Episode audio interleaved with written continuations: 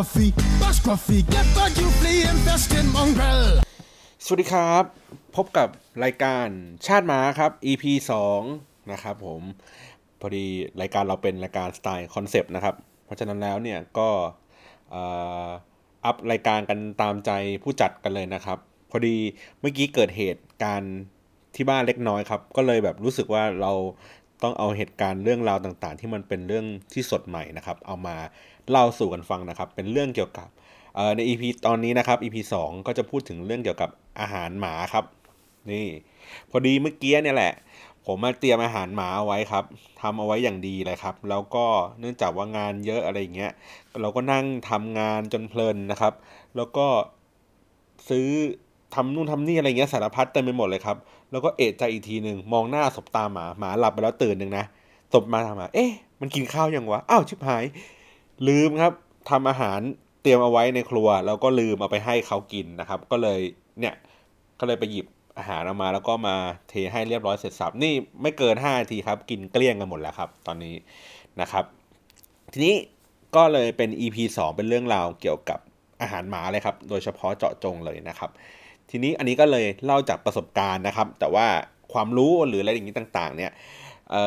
รบกวนไปหาใน Google เลยครับ ว่าเอออาหารหมามันมีส่วนประกอบอะไรยังไงนะครับ ถึงจะมีสุขภาพที่ดี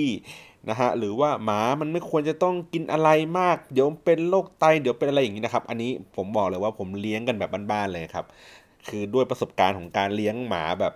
ทั้งแบบหมาพันทางนะครับ แล้วก็หมาพวกแบบ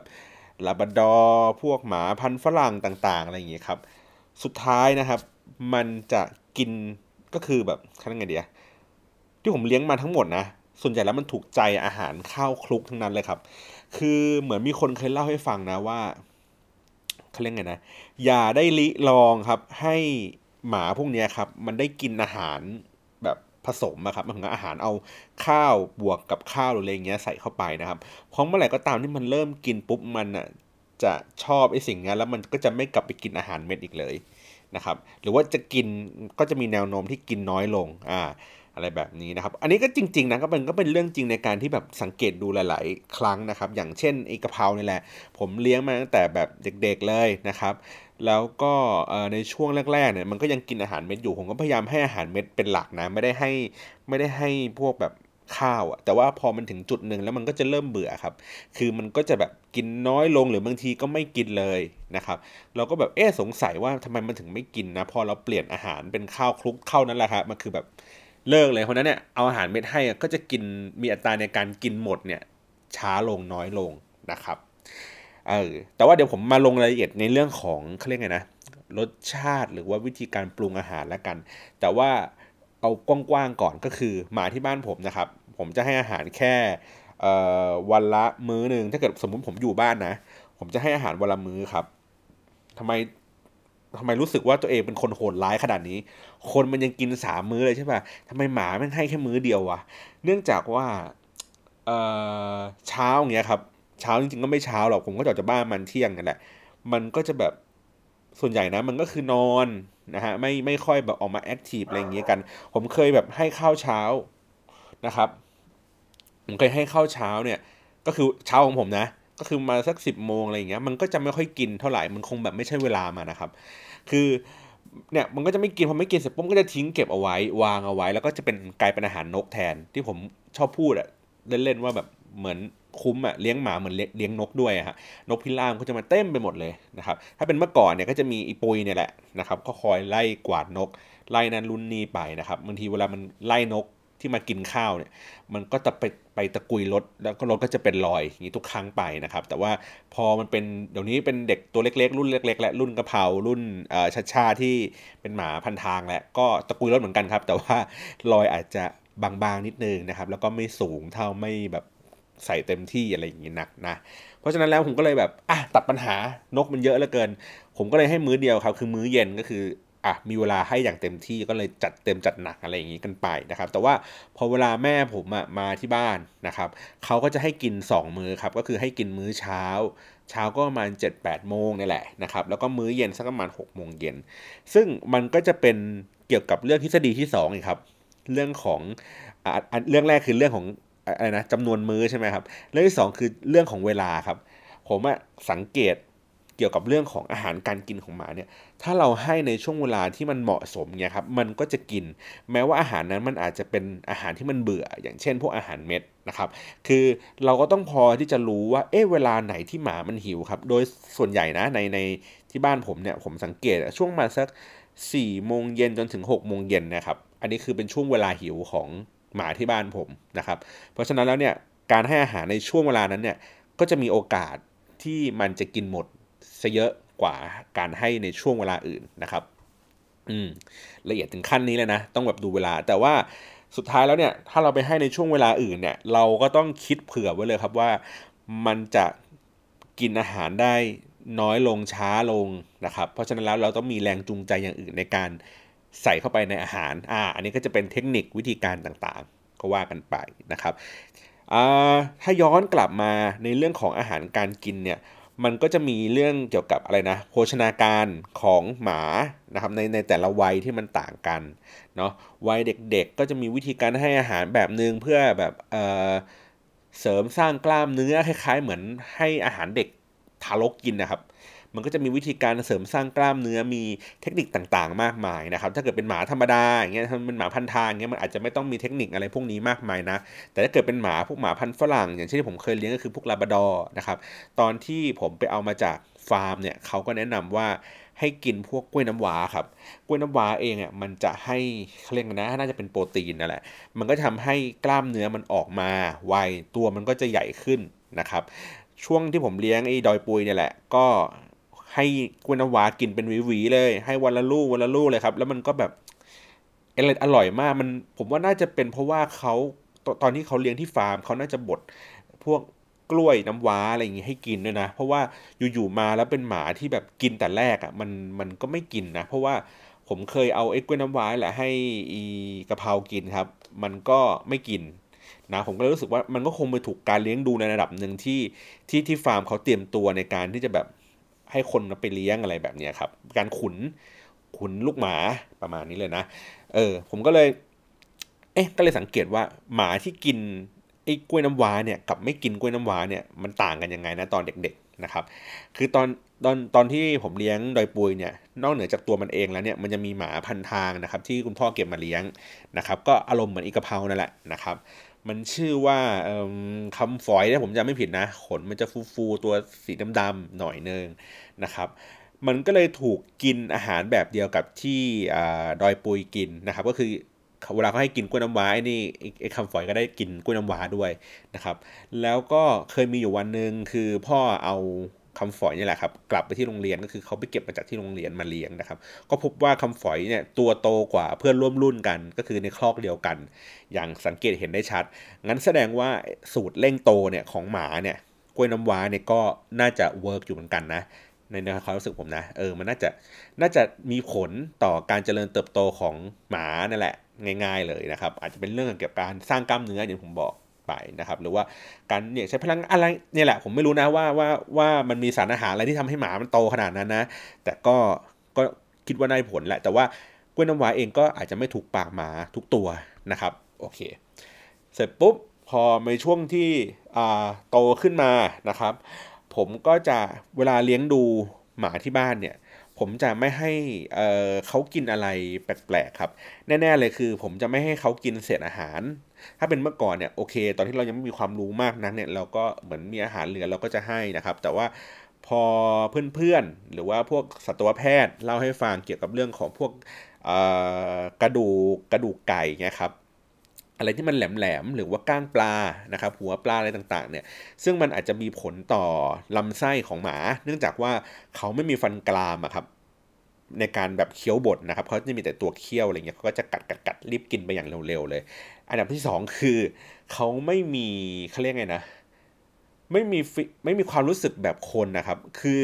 คือผมอะคิดในทางกับกันคือตอนเวลาผม ไปซื้อไก่ทอดมาให้ให้สองตัวนี้ใช่ไหมฮะ แล้วผมก็พยายามแบบดึงฉีกเนื้อออกมาเพื่อที่จะแบบไปผสมไปคลุกข้าวกินหรืออะไร หรือป้อนป้อนให้โดยตรงเนี่ย เมื่อไหร่ก็ตามที่ผมมีผิวสัมผัสที่มันไปโดน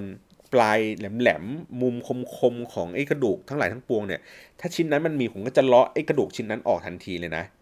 เออผมแค่รู้สึกว่าเฮ้ยถ้ามันไปเข้าไปอยู่ในกระเพาะเนี่ยมันก็คงแบบลำบากเนาะมันอาจจะไปเกี่ยวอะไรสักอย่างนึงแล้วพอเวลามันเจ็บปุ๊บมันก็จะแบบ ไม่เหมือนคนอะคนมันยังแบบ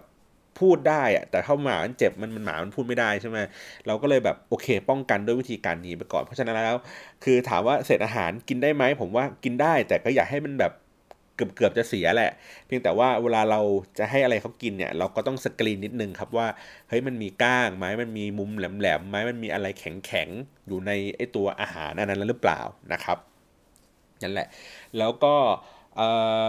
พอผมไม่ค่อยให้เสร็จอาหาร เพราะฉะนั้นเนี่ยผมก็จะมีการเซตการเตรียมอาหารให้ให้ให้เหมาะสมกับหมานะครับเพียงแต่ว่าผมเป็นคนที่ไม่ใช่ขี้เกียจหรอกมันเวลาออกจากบ้านนะครับ มันจะเป็นเวลาที่ตลาดมันเริ่มตั้ง เพราะฉะนั้นแล้วพอเวลาออกจากบ้านปุ๊บ ผมก็ไปซื้อของเตรียมเป็นทำอาหารหมาได้ไม่ทัน แต่ว่าพอเวลากลับมาบ้านปุ๊บก็คือตลาดที่บ้านมันวายแล้ว เพราะฉะนั้นก็ไม่มีเวลาที่จะซื้อกลับมาอีกทีหนึ่งนะครับ ผมก็เลยใช้ ใช้วิธีการว่าไปซื้อตุนไว้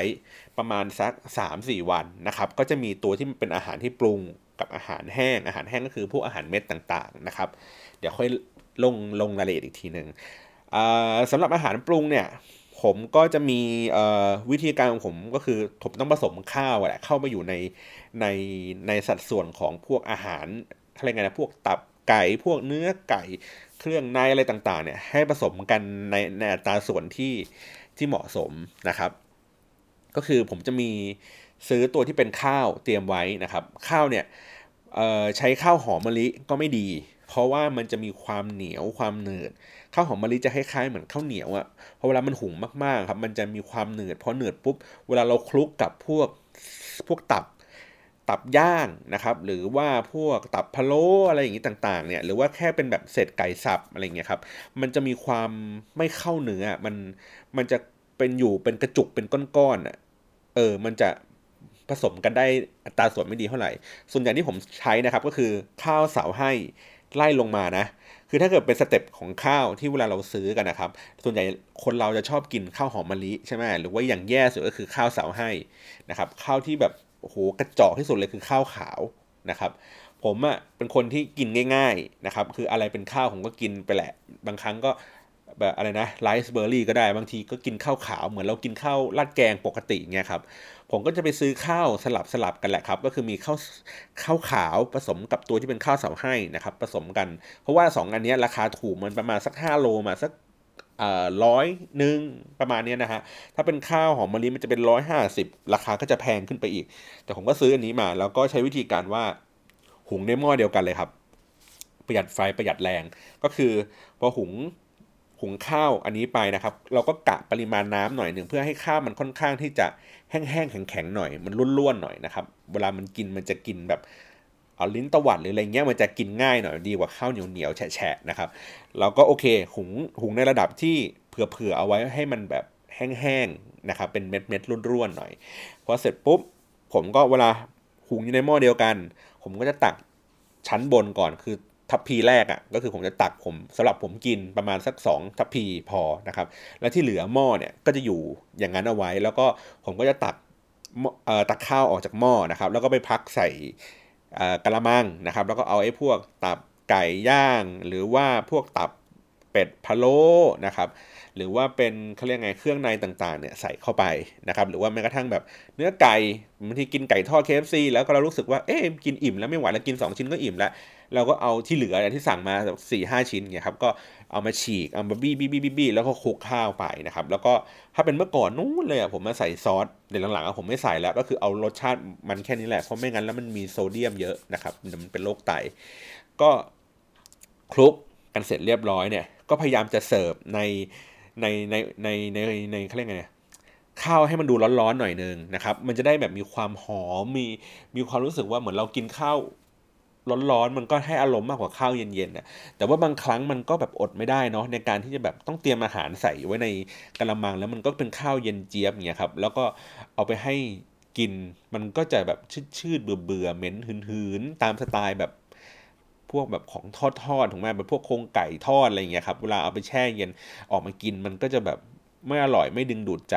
นะครับ มันก็จะเหลือแล้วก็เน่าง่าย ๆอะไรอย่างนี้ เออผมก็เลยแบบ ค่อยๆค่อยๆปรับไปเรื่อยๆ จนกระทั่งเออเหมือนผมไปอ่านในพันทิปอะไรสักอย่างหนึ่งเขาบอกว่า แรงจูงใจของไม่ใช่แรงจูงใจดิความอร่อยของอาหารที่หมากินอะมันอยู่ที่กลิ่นครับ คือถ้ากลิ่นมันแรงกลิ่นมันหอมเนี่ย มันจะรู้สึกว่าโอ้ยอาหารเนี้ยน่าจะอร่อย น่าจะอร่อยอร่อยนะครับ แล้วมันก็จะดึงดูดให้มันอะกินมากขึ้น นี่ เพราะฉะนั้นแล้วมันก็เลยอาจจะตรงกับไอ้ที่ผมทดลองเนาะก็คือว่าเออผมหุงข้าวร้อนๆนะครับ แล้วก็ผสมกับไอ้พวกตับไก่พวกเนี้ยมันก็เออ มันก็เป็นอย่างนั้นจริงๆนะหมายถึงว่าพอกลิ่นมันอันไหนถ้ามันก็ตามที่เรารู้สึกว่ากลิ่นมันออกมา อย่างเช่นแบบเราไปปิ้งไก่เอ่อปิ้งตับไก่ใหม่ๆเงี้ยครับออกมาจากเตานะ แล้วก็มาผสมข้าวที่มันกำลังร้อนๆอยู่เนี่ยโอ้โหแป๊บเดียวครับเกลี้ยงเนี่ยครับเมื่อกี้ที่ผมไปทำอะก่อนที่ ที่จะเล่าให้ฟังเรื่องพวกนี้ที่ผมเล่าให้ฟังเมื่อกี้ครับ ผมก็ใช้วิธีการนี้แหละ แล้วมันก็เฮ้ยได้ผลจริงนะ คือกินเรียบเลยครับนะก็เทคนิคต่างๆ ที่ผมเคยลองใช้ก็คือว่าบางครั้งข้าว ก็อาจจะเป็นข้าวร้อนแต่ไก่เรียกไงนะตับไก่มันเย็น เนื่องจากว่าเเราคงไปซื้อล่วงหน้าเอาไว้หรือว่าเป็นหลายวันแล้วนะครับ ผมมาใช้วิธีที่บ้านจะมีเครื่องเตาอบไฟฟ้าครับ เล็กๆ ผมก็เอาไอ้ไก่พวกนี้ครับ เข้าไปปิ้งในเตาอบนะ ก็คือกะว่า เฮ้ย เหมือนเรากลับไปรีอินเจเนียริ่งมันอีกทีนึงอะกลับไปปิ้งให้มันร้อนๆ อุ่นๆ อีกทีนึง เพื่อที่จะได้กลิ่นหอมๆ ออกมา ปรากฏว่าไอเนี่ยไม่ค่อยได้ผลครับ คือกลิ่นมันไม่ค่อยออกหรืออะไรอย่างเงี้ยสักอย่างหนึ่งนะ แล้วก็มีขั้นตอนกรรมวิธีวุ่นวายแล้วก็นาน ล่าสุดที่ผมทำเมื่อกี้ก็คือว่า อย่างที่บอกคือข้าวที่ผมตักออกไป เพื่อผมกินเองใช่ไหมแล้วมันก็เหลืออยู่ในข้าวนั้นอยู่ครับ อยู่ในหม้อนั้นอยู่ในหม้อหุงข้าวนั่นแหละ ผมก็เลยใช้วิธีการว่าพวกตับต่างๆเนี่ยที่ผมซื้อเตรียมเอาไว้ในวันก่อนที่มันอยู่ในตู้เย็นนะครับ มีตับเป็ด มีตับไก่ผสมกัน ผมก็จะไอ้พวกนั้นนั่นแหละ เทลงไปในหม้อข้าวอันเดียวกันเลยนะ แล้วก็คลุกกับข้าวที่มันอยู่ในหม้ออยู่แล้วครับคลุกคลุกคลุกคลุกเก็บไว้ แล้วก็เอาฝาปิดนะครับ แล้วก็ตั้งตั้งทิ้งเอาไว้สักประมาณ เอ่อยี่สิบนาทีสิบยี่สิบนาทีอะไรอย่างงี้ก็ได้ เพื่อให้มันมันมันหม้อหุงข้าวมันอุ่นร้อนนะครับ แล้วก็ให้ไอ้กลิ่นพวกนี้มันคลุกเคล้าก็คือเหมือนเหมือนประมาณว่าเราเขาเรียกไงดีผมใช้วิธีการว่าหมกข้าวครับ ก็คือใช้ความร้อนของข้าวของหม้อหุงข้าวเองอะทำให้ไอ้พวกตับทั้งหลายเนี่ยมันมันมันอุ่นขึ้น มันมีกลิ่นหอมมากขึ้นนะครับพอเมื่อกี้พอผมเปิดหม้อไปอีกทีนึงโอ้โห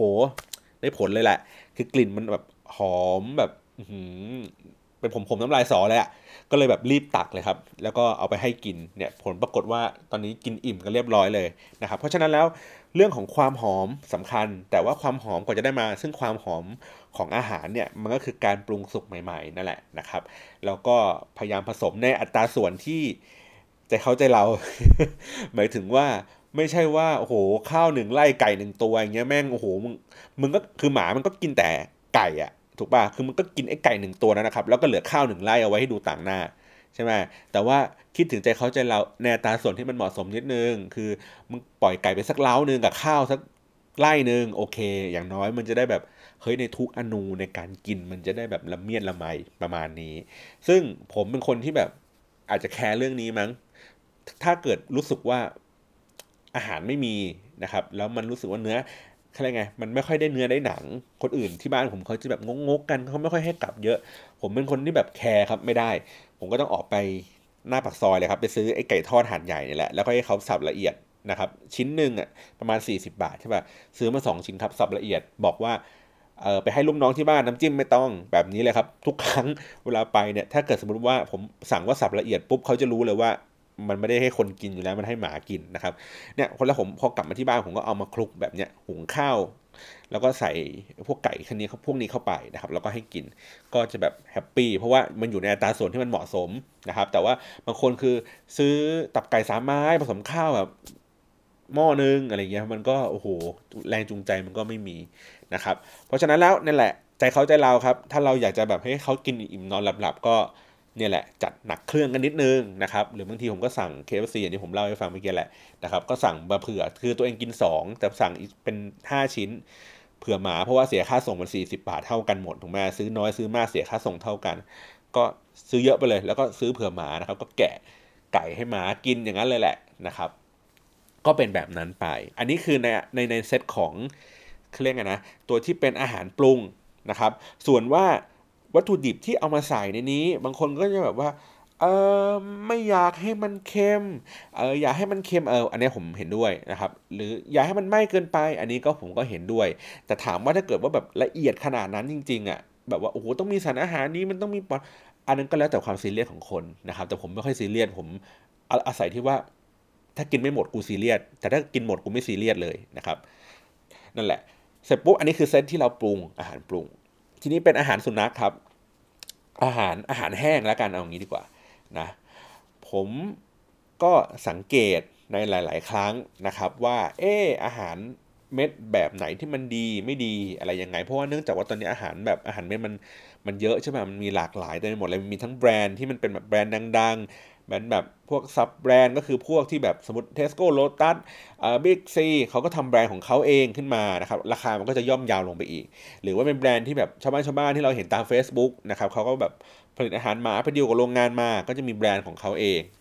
ทั้งหลายสารพัดสารเพกันนะครับ บางคนก็บอกว่าโอ้ย Pedigree แบรนด์อะมันแบบเอ้ยกินแล้วไม่ดีกินมากไม่ดีกินแล้วเป็นไตโรคไตหรือเปล่าอะไรอย่างเงี้ยผมก็อืม ถามว่ามันมีทำให้เรารู้สึกว่าแบบไม่มั่นคงต่อแบรนด์ไหมก็อาจจะมีบ้างแต่ว่าในความรู้สึกผมคือ ผมก็กินสลับสลับกันไปครับเฮ้ยผมไม่กินหมาผมกิน ผมก็ให้หมาผมกินสลับสลับกันไป เพราะว่าถ้ามันกินยี่ห้อใดยี่ห้อหนึ่งนานๆมันก็เบื่อถูกไหมผมก็พยายามซื้อในดูเลนส์ราคาครับดูดูดูราคาว่าเออราคาอันไหนมันถูกสมมติอ่า Pedigree มันถูกผมก็ไปซื้อ Pedigree ถ้าวันนี้ SmartHeart มันถูกผมก็ไปซื้อ SmartHeart นะครับซื้ออันนี้ถูกก็ซื้ออันนั้นอันนี้ไป เมื่อก่อนเนี่ยผมเคยไปกระทั่งแบบแมคโครเลยนะ แล้วซื้อถุงแบบ 20 โลครับ แบบใหญ่ ๆ เลย แล้วก็มาวางไว้ข้างบ้าน แล้วก็เทให้กินให้หมากินนะครับ ปรากฏว่า มันมีข้อเสียหลายเรื่องครับ ในการที่เราซื้ออาหารแบบ 20 โลถุงใหญ่ ๆ อย่างนั้นถึงแม้ว่ามันจะได้ในปริมาณที่มันถูก แต่ว่าข้อเสียมันก็คือ 1. รสชาติ เอ่อมันค่อยๆเสื่อมสลายตามเวลาครับเหมือนที่ผมเล่าให้ฟังว่าหมามันชอบกิน เพราะว่าอาหารมันหอมใช่ไหมพอเราซื้ออาหารเม็ดแบบ20 โลมานานๆนะครับ ความหอมมันจะค่อยๆหายไปเรื่อยๆ หายไปเรื่อยๆ ซึ่งผมก็เคยใช้วิธีการล็อกความหอม โอ้โหเหมือนพูดเหมือนอะไรนะน้ำยาปรับผ้านุ่มเลย ล็อกความหอมครับก็คือแทนที่ผมจะซื้ออถุง 20 โล เอามาเฉยๆแล้วก็มัดถุง มัดกระสอบง่ายๆถูกไหมฮะแล้วก็จะกินเมื่อไหร่ค่อยเทออก ผมก็เอาไอ้พวกนี้เทใส่ที่มันเป็นถังน้ำ5ลิตรนะครับถังพลาสติกนะครับแล้วก็เทใส่พวกนี้แล้วก็เก็บเอาไว้ตามชั้น ถามว่ามันก็ยืดในเรื่องของความหอมยืดอายุของมันได้ในระดับหนึ่งนะ แต่ว่ามันก็ไม่ได้มากอย่างที่เราคิด คือมันอาจสมมุตินะว่าในหนึ่งถุง 20 โลเนี่ยครับเราให้หมากินไปเนี่ยประมาณสัก สิบโล มันก็อาจจะแบบไม่ถึงสิบโลหรอกครับห้าโลมันก็มันก็อาจจะเบื่อแล้วอะแล้วอีกสิบห้าโลก็คือเหมือนเรา มันก็ไม่ได้กินอย่างเต็มที่นะครับ ผมก็เลยรู้สึกว่า เออหรือถ้าเกิดอะถ้าเกิดเป็นใส่ไอ้ตัวที่เป็นถังน้ำพลาสติกเนี้ยใส่เข้าไป มันอาจจะยืดอายุ คือกินจำนวนกินเยอะขึ้น คืออาจจะ enjoy ในการกินของมันอีกสักประมาณ 8 โล จาก 5 โลเป็น 8 โล จาก 5 โลเป็น 10 โล แต่ว่าที่เหลือมันก็ยังเยอะอยู่ดีนะครับผมก็เลยหลังๆก็เลยแบบเอ้ยไม่อยากซื้อตัวที่เป็น 20 โลละแม้ว่า 20 โลราคามันจะมาสักเกือบเกือบพันนะครับแต่ถ้าเกิดเป็น 10 โลเนี่ยราคามันจะประมาณ 500 บวกบวก500 600 ซึ่งมันก็แพงกว่าอยู่ดีแต่ว่าหลังๆผมไม่ซื้อ 20 โล แล้วผมก็ไม่ซื้อ 10 โลด้วยซ้ำผมซื้อแค่มัน3โล 5 โลนะครับเพราะว่า คือถึงแม้ว่าต่อหน่วยมันอาจจะแพงกว่า แต่ว่าเฮ้ยมันหมดไปทุกครั้ง แล้วก็กันปัญหาอีกเรื่องหนึ่งครับก็คือเรื่องหนูมากินอาหารหมา ผมมันจะเจอบ่อย ก็คือว่าเวลาเราตั้งอาหารหมาไว้ข้างนอกเนี่ยครับ แล้วแล้วมันมันหอมอะ่ะพอมันหอมปุ๊บไอสัตว์ต่างๆ มันก็อยากจะมากินถูกไหมแม้กระทั่งหนู ซึ่งเราก็ไม่รู้หรอกว่าหนูมันอยู่ตรงไหนปกตินะครับมันก็จะมากินในเวลากลางคืนหรือว่าเวลาที่เราเผลอๆนะครับก็จะแทะตามพวกมุมถุงต่างๆเนี่ยสุดท้ายมันก็คือมันก็จะมีไอ้พวก หนู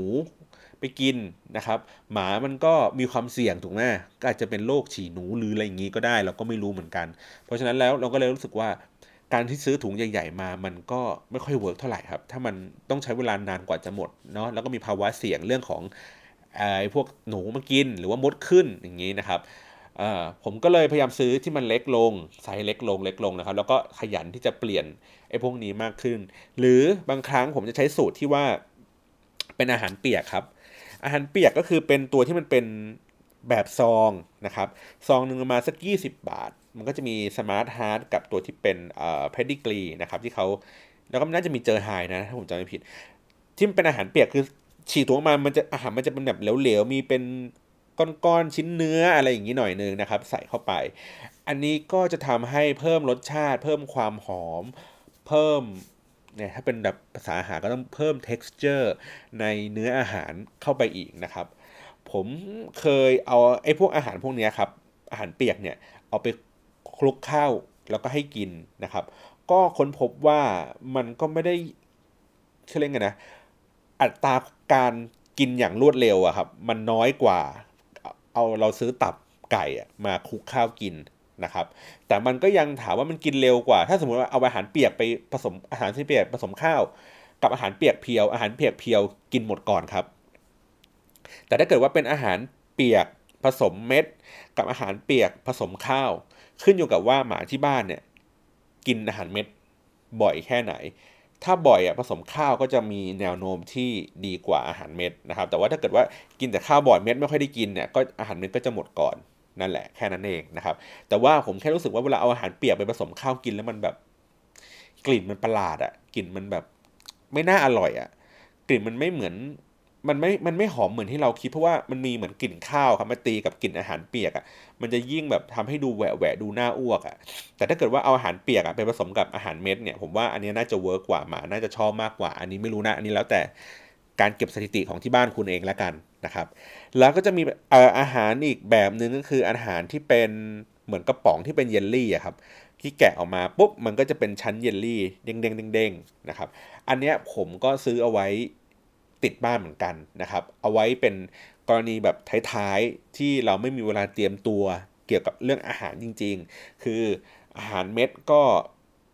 หมดนะครับ หรือว่าอาหารเม็ดมันก็เบื่อแล้วนะครับ หรืออาหารเปียกเองซึ่งมันมี เขาเรียกนะ20 บาทต่อซอง ซึ่งมันก็แพงอยู่พอสมควรนะในการที่แบบให้มันกินทุกมื้อนะครับ แต่อาหารกระป๋องเนี้ยมันเหมือนประมาณว่าเหมือนเราไปเขาเรียกไงนะเหมือนเข้ากล่องเซเว่นนะครับแต่ว่าไม่ต้องเวฟนะ ก็เปิดอันนี้เยลลี่มาแล้วให้กินได้ ข้อเสียของมันคือ มันกระป๋องหนึ่งประมาณสัก 40ถึง80 บาท ก็คือมีไซส์กลางกับไซส์ใหญ่นะครับ หมาจะกิน 1 ตัวกินอิ่มๆเลยก็คือไซส์ใหญ่มาที่ 80 บาท เพราะฉะนั้นแล้วเนี่ยต้นทุนต่อมื้อเนี่ยมันค่อนข้างที่จะสูงเกินไป ในบรรดาทั้งหมดนะถ้าเทียบกับอาหารทุกอย่าง ถ้าเป็นอาหารตัวที่เป็นอย่างที่ผมบอกอะ่ะสมมุติว่าผมหุงข้าว แล้วก็ซื้อไก่ทอดมาผสมนะครับ แล้วก็แบ่งกันเป็น 2 ตัวนะครับ ผมจะใช้ต้นทุนอย่างนั้นอะราวๆสัก 40-50 บาทต่อมื้อต่อตัว นะครับ แต่ถ้าเกิดว่าเป็นไอ้เยลลี่อย่างนั้นอะมันคือประมาณ 80 บาทต่อตัวนะครับ ซึ่งมันก็ค่อนข้างที่จะแพงเพราะผมซื้อ 2 ตัวใช่ป่ะมันก็จะไม่พอ มันก็จะกลายเป็น 160 จากราคาแค่ 100 กลายเป็น 160 นะครับ หรือว่าถ้าเกิดว่าเป็นเอ่อถ้าเป็นไอ้เยลลี่ไอ้ผมผิดอันที่เป็นอาหารเปียกนะครับ สมมุติว่าเราคำนวณว่าอาหารสามโลเนี่ยเราสามารถให้เขาได้ประมาณสักยี่สิบมื้อ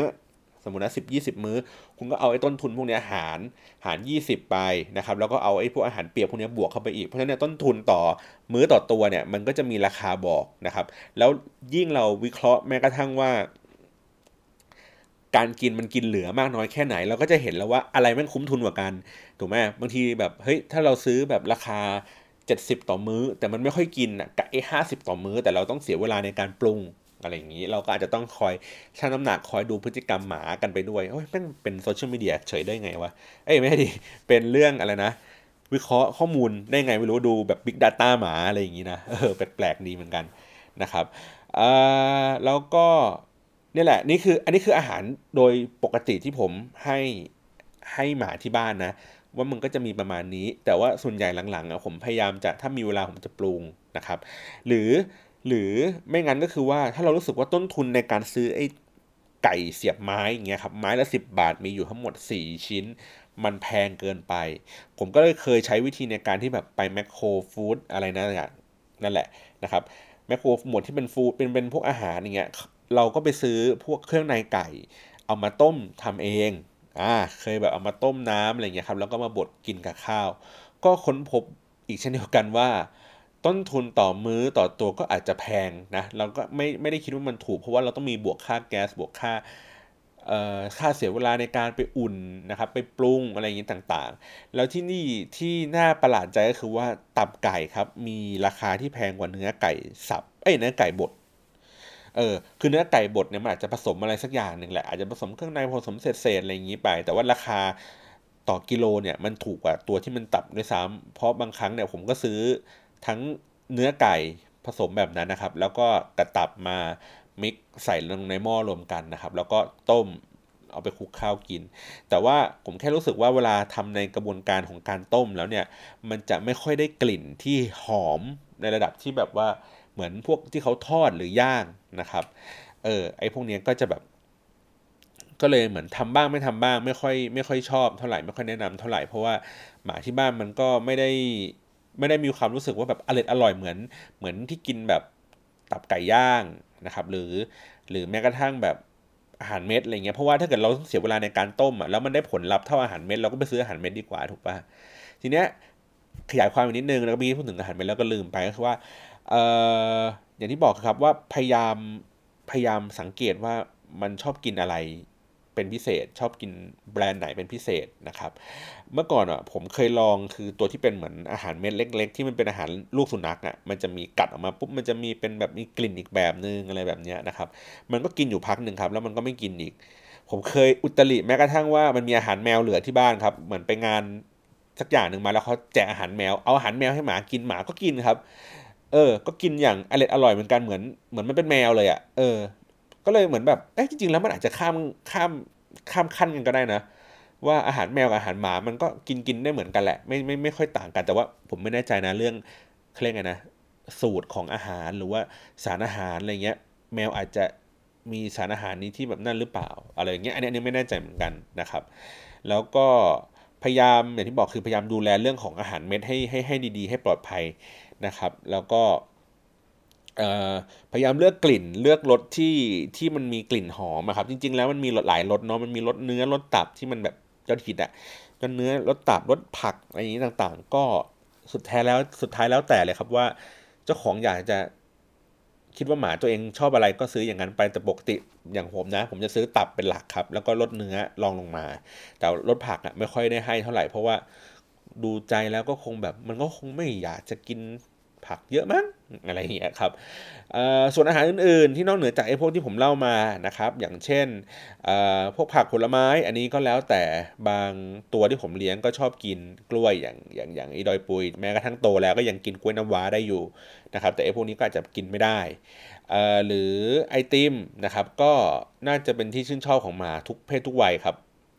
อันนี้ก็สนุกสนานกินได้อยู่เหมือนกัน แต่ว่าน้ำแข็งเนี่ยอันเนี้ยไม่มั่นใจครับน้ำแข็งหมาบางตัวชอบกินหมาบางตัวไม่ชอบกิน แต่ไอติมหมาชอบอยู่แล้วนะครับ แล้วก็เอ่อถ้าจะไม่ผิดที่ผมเคยอ่านก็คือ ให้ระมัดระวังเรื่องของอช็อกโกแลตนะครับอย่าให้หมากิน แล้วก็พยายามสังเกตครับ เพราะว่าจริง ๆ แล้วหมาจะไม่ได้กินเฉพาะอาหารครับหมาจะกินในสิ่งที่มันแทะด้วย เช่นรองเท้าแตะนะครับจดหมาย เชือกฟางนะครับ ล่าสุดนี่ท่อ PVC ท่อแอร์นะครับหมาก็แดกกันมาหมดแล้ว แล้วมันก็จะอื้อออกมาเป็น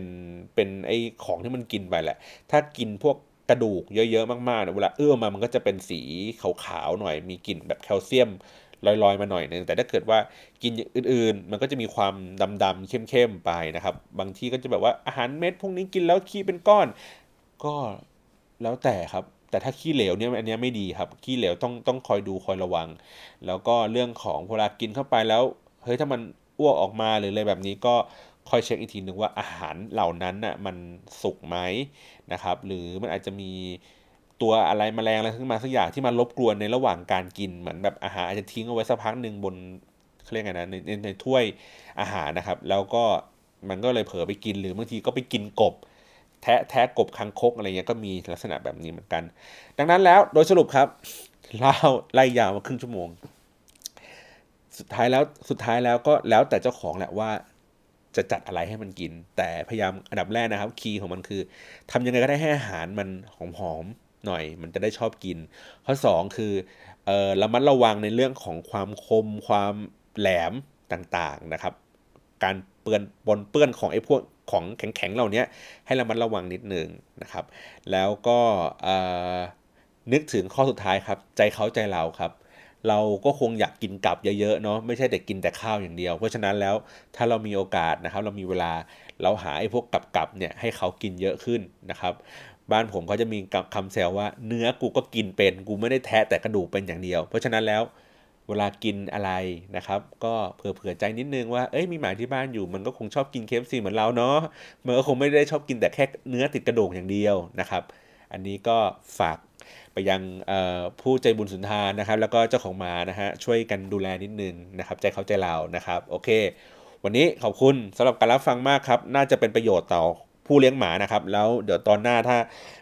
ผมลืมให้อาหารหมาหรือผมไปเจอ จังหวะไหนของหมาอีกเดี๋ยวผมมาเมาส์ให้ฟังต่อ วันนี้ขอบคุณมากครับ สวัสดีครับ